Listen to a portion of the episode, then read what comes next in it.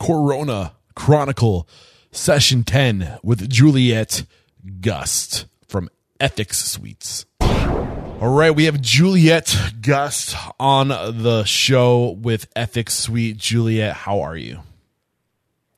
I'm well, thank you, and thank you for putting all of these um, podcasts together that are very timely and hopefully helpful.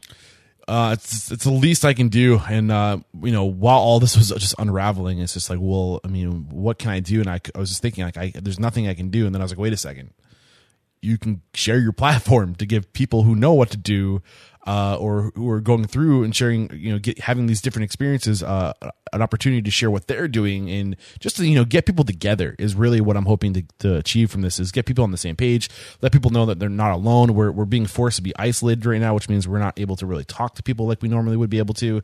Uh, so I just kind of want to bring everybody into one place to be able to share knowledge, to be able to share stories and to encourage each other and, and empower each other and basically just live the unstoppable mission. So um, it's my pleasure to do this. But um, what are you yeah. doing? How, how how are things with you? This isn't about me. This is about you. What's going on? Well, we were kind of the same as everyone else, just watching and waiting. What's happening? You know, how can can I get food at the grocery store? Um, I think everyone has a kind of double impact right now, which is what is the impact on their work? Um, if they have their own business, what's the impact on their business? Maybe what's the impact on their employer, and how will that affect them? Um, but the other worries are about family, right? Or is anyone um, have children that are home from school that they have to take care of? Do they have, um, you know, maybe aging parents that they have to worry about, or people in nursing homes and uh, things like that? So it's kind of a, a tough double impact that affects every part of of your life. So yeah. we are the same as everyone else, worried and and watching and waiting. So when you reached out to me, you said you had some unique uh, perspective to disaster. Uh, you've been in the industry for most of your your life now. You're in New York City um, when uh, the when 9/11 happened. So take us through uh, what you learned from that experience and what you can share um, from that experience to help us get through this current uh, you know epidemic and uh, disaster. Okay, I can, and and hopefully, you know, maybe some of the things that that um, I had to deal with back during that time will be helpful today. I think one of the good things we have today that we didn't have back then is um, easy access to the internet, right? I mean, obviously we were using the internet then, but certainly not to the extent that we did now on social media. So I think there's a lot more positivity, a lot more um, creativity, and a lot more sharing and collaboration that's going on now, where people can respond in real time. Um, for example, all of the dining bonds, gift certificate websites that are popping up that restaurants are are signing up to. We, we didn't have that back then, so that's one positive thing that I've seen. But that was a tough time. Um, on 9/11, I was the general manager for two restaurants uh, right in Times Square. And so we were not only affected, of course, on the day of 9 11, but for months and months after that.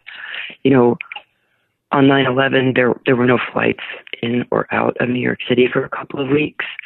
So there were a lot of tourists stuck in the area. So for about two weeks after you know, we were still operating. We didn't want to close down. There were a lot of people kind of lost on the streets.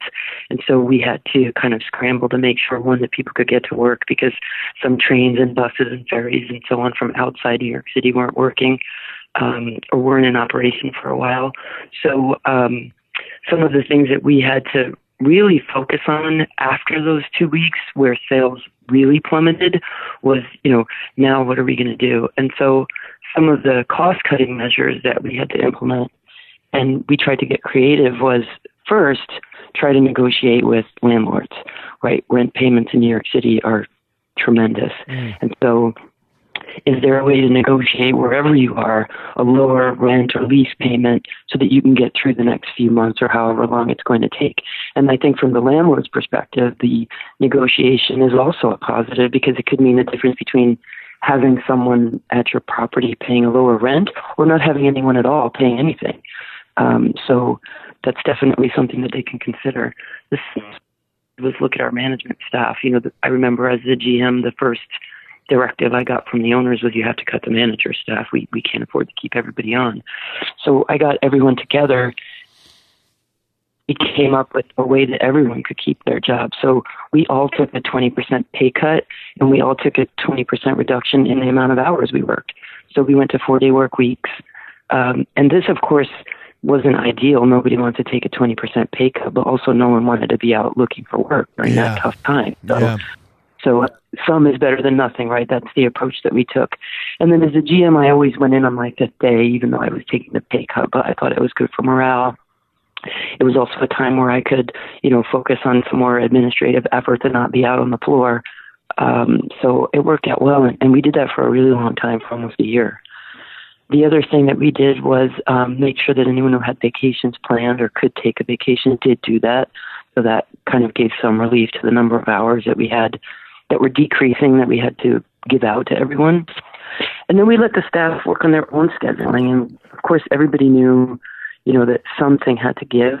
But when you give people the opportunity to work that out for themselves, they're much more accepting of it. So, for example, if you go to someone and say, "Hey, I'm going to reduce your your hours by 20 percent," they're going to be pretty upset. But if they're the ones that came up with that solution, they're a lot more engaged and they're a lot more willing to stick to it. So we had the staff work together on their own scheduling. You know, and they also keep in mind the needs of some of the people on the staff that have special needs. I remember we had one server who had a very sick child. And so any reduction in her income would be devastating. And so everyone made sure no matter no matter what, you know, let's say staff B does, this person is not going to be affected. We're going to make sure that she gets the hours that she needs. And everybody that could take some reduction um, did. Um, So the other thing we did was cross train. cross train. Go ahead, sorry. I was going to say the big thing I'm, I'm pulling from you right now is something that we've been hearing a lot of is, um, you know, the, the, what you can do is just stop the bleeding. So, um, you know, you have these people that are working for you, like nobody wants to let anybody go. Nobody wants to get laid off. Nobody wants to get furloughed.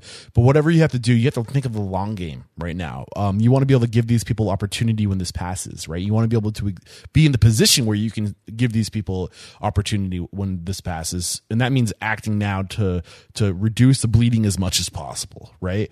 Um, Yeah. And I love what you're saying with uh, letting your people don't dictate. I mean, at the end of the day, you you have to make a call, but if if you can bring your people in on the decision making and give them access or give yourself access to that creative thinking power, right? And then these people are going to be probably far more likely to I think everybody understands the significance. Nobody's gonna be pointing fingers at the end of this. Like, how could dare you, like, you know, lay me off or furlough me? Like, like we all understand the, the magnitude of the event, but bringing people in and making them a part of it will probably help with the anxiety and the stress of it all. I would imagine. Absolutely, and people are creative and people know their business well. So I remember, for example, um, the cooks getting together to say, "Hey, look, we have some highly perishable, high-cost items on our menu. Let's get rid of those. We're not sure of supply chain right now. We're not sure of how um, busy or not busy we're going to be. So let's simplify the menu. We'll still have something to offer to people, but we're not going to have ingredients." Um, that can perish, you know, in a day or two that I have to keep in short supply because I don't know if I can get it and I don't know if it's going to sell if I can get it. Yeah. But you're right about keeping people calm. I think the tone at the top right now is really the key thing. Yeah. How we Um, speak to people, right? Absolutely, yeah. The, the a calm, thoughtful, measured response from owners and managers is really key right now, and not kind of that chicken little impending doom panic. Um, that that really won't help anything. It certainly won't help the business, and it, it certainly won't help the staff. Yes. So, um, your title as a founder of Ethics Suite, uh, CEO, what's your exact title? President? There's so many different things we can call each other. yeah, founder and president. Uh, so um, fraud and misconduct platform um, unique skill set uh, how does how, how does your expertise feed into some advice beyond being a industry veteran um, how does your unique experience and your your unique knowledge what are what's going on within that realm that can serve my listeners right now Well, during times like these, um, most people, and, and quite rightly so, will will focus on the things that they do every day. You know, how can I open the doors? You know, how can I get supplies? How can I manage my staff? Mm-hmm. But they don't consider the things that go wrong. And unfortunately, in my line of business now, that's really all I consider all the things that can go wrong. Where are the opportunities for misconduct? Where are the opportunities for fraud? Where are the opportunities for theft? What are the things that maybe people who wouldn't engage in such conduct, what things can push them to do that? And in times of crisis, you know, that's definitely you know? one of the issues. Yeah, people get desperate, people get worried, people panic. Absolutely. So I think if you if you own a restaurant or you own multiple restaurants, more importantly, if you're not involved in day to day operations and the crisis management, then you really need to do that. Um, you can't do that from afar because there could be employment issues brewing that you want to address right away. So, for example, I remember seeing recently a, a post from a GM of a restaurant that told their staff, you know, if you call out sick, don't come back. Well, that's that's not going to help anybody in this time. So they need to have guidance. They need to have um, plans to be able to address people that may be sick that can't get to work, and they can't do it in a way that may end up in litigation, right, in a lawsuit or or um, or worse. Yeah, that's which is one of the lessons we pulled from Aaron Colby uh, from California, a, an employment attorney. He said, if you know, we're going to be needing a lot of us are going to have to, unfortunately, either lay off or fur- furlough, and to make sure you have a plan um, around that, so it, there's some strategy. Um, so people can't say, "Well, you're just discriminating against me," like you're you're you know you're firing all the old people first, you know, or like whatever. Um, so making sure you have a plan uh, that might help with uh, the backlash of misconduct, right? If you if you're showing your people that, that you're not just you know discriminating, but you're you're being very strategic with how you're letting people go, that might protect your business. That's absolutely right. And then you should also make sure that your staff knows how to reach you, not just in person, because some people are uncomfortable discussing things in person. So give them your phone number, tell them that they can text you, give them your email, uh, make sure that there are multiple ways for people to reach you rather than just having to come up to you on the floor because that can be either impossible because you're busy and there's a hundred people around you or, or uh, uncomfortable. Well, hopefully there's not a hundred people around anybody right now if we're all following these rules, right? Um. That's for sure. And yeah. then there's some other things that people think about with fraud is in, in times of stress, there may be um, some creative ways to tell your managers, for example, you know, if you can get to this level of sales or this level of profit, you'll get a bonus. But but it should be something that's very carefully thought out because being able to attain a bonus could make some people react unethically or illegally. So make sure that there's not so much pressure on achieving that bonus that it's unrealistic and people need to um, do things that they normally wouldn't in order to get to that. Yeah. Um, so again, um, your your unique experience, your unique knowledge and skill set with uh, managing misconduct or fraud, any other uh, specific things that only somebody like you and your experience could speak to to make my listeners uh, feel more comfortable, more empowered, and more aligned with what to be doing uh, in this circumstance. I think the biggest advice is to be present, be aware of everything that's going on, know what everyone is doing, know personally the people that are working for you, what are they going through, what are some of the um, issues that they might be dealing with that could lead them to um, be tempted to engage in some sort of theft or, fraud. Let people be and heard. Know, Exactly. And be there for them. Don't hide in the office. Don't, you know, I'm sorry, I'm so busy. I have to figure out how to keep this business afloat. That may be very true, but you're also a leader. And so that's definitely the biggest advice I can give. Most of the misconduct and fraud I see is because yeah, there was a lack of leadership. And to compound off what you said as far as getting out of the office, um, you know, if you have, if you're work, I mean, I, th- I think the things that are going to tie up most people right now are uh, legal stuff and uh, insurance. A lot of people are are stressed out about insurance. Um, if you have employed people or if you're outsourced, you know, delegate. Uh, if you have insurance, you probably have an agent. Uh, have your agent go and lobby on your behalf. Uh, communicate. You know, like you don't have to do everything. Uh, hopefully, you've set, you've surrounded yourself with the the services and the companies that can work on your behalf. I know everyone's probably going to be a little overwhelmed right now, but if if you can offload anything to be present with your employees, absolutely do it. That, that's completely right. And and if if at all possible, stay as positive as you can. Encourage people to look outside their own, you know, the four walls to encourage community service. I remember during 9/11, the staff and I, you know, we would go donate blood. We would bring food for uh, dog food for the rescue dog, and um, give discounts and food and so on to the first responders. You know, it's important in times of stress to realize that someone else may be in worse condition than you are, and and that does help. Yeah. Um, yeah. Uh, I mean, I think we've unpacked some good stuff in this conversation. Uh, I appreciate you coming on to uh, share your unique stories and experiences and how they can serve my listeners. And um, I don't know what else to say. You've been great. Thank you. Well, thank you. Thanks, Steve. My pleasure. It's it's a it's a. I mean, these are hard times, and um, all we can do is be there for each other. So um, I think anybody in my position would be doing the same exact thing. Great. Thanks, uh. My pleasure. Uh, talk to you soon. Take care, Juliet.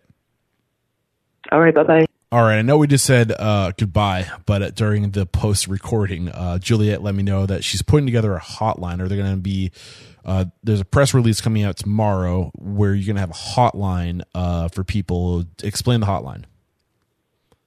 Yes, we're going to have a. Um, we already have our hotline. It's called uh, Ethics Suite, but we're going to be offering it for free for the next 60 to 90 days to any businesses that are impacted by this crisis. Um, it's a workplace fraud alert hotline and your staff, it's digital, so nobody needs to use a telephone. They can use their phone or their iPad or any other device where they can report anonymously if they want to any issues that they see that um, their employer or their organization might want to be aware of. So, yeah. for example, any misconduct, any fraud, any theft. You know, we we know that in times like this, unfortunately, sometimes bad things happen, and so we want people to have the ability to report it um, without having to worry about the cost. Yeah, and uh, you know it's unfortunate, but sometimes when people are up against it and you know they have certain liabilities that they they're on the hook for, they'll get you know they'll get desperate to to get themselves off that hook. And uh, if we're witnessing misconduct or poor behavior, we should be able to report it anonymously because you know you know we don't we don't, want to worry about those social awkward moments when somebody catches us narking on them. You know what I mean? But if they're not doing something that's best for the team or for you know the restaurant or the community like we should be able to communicate this stuff and and keep people honest right? Absolutely. And so you know if you're the owner or investor in a restaurant the the hotline reports go straight to them or whoever they designate the private completely confidential and secure.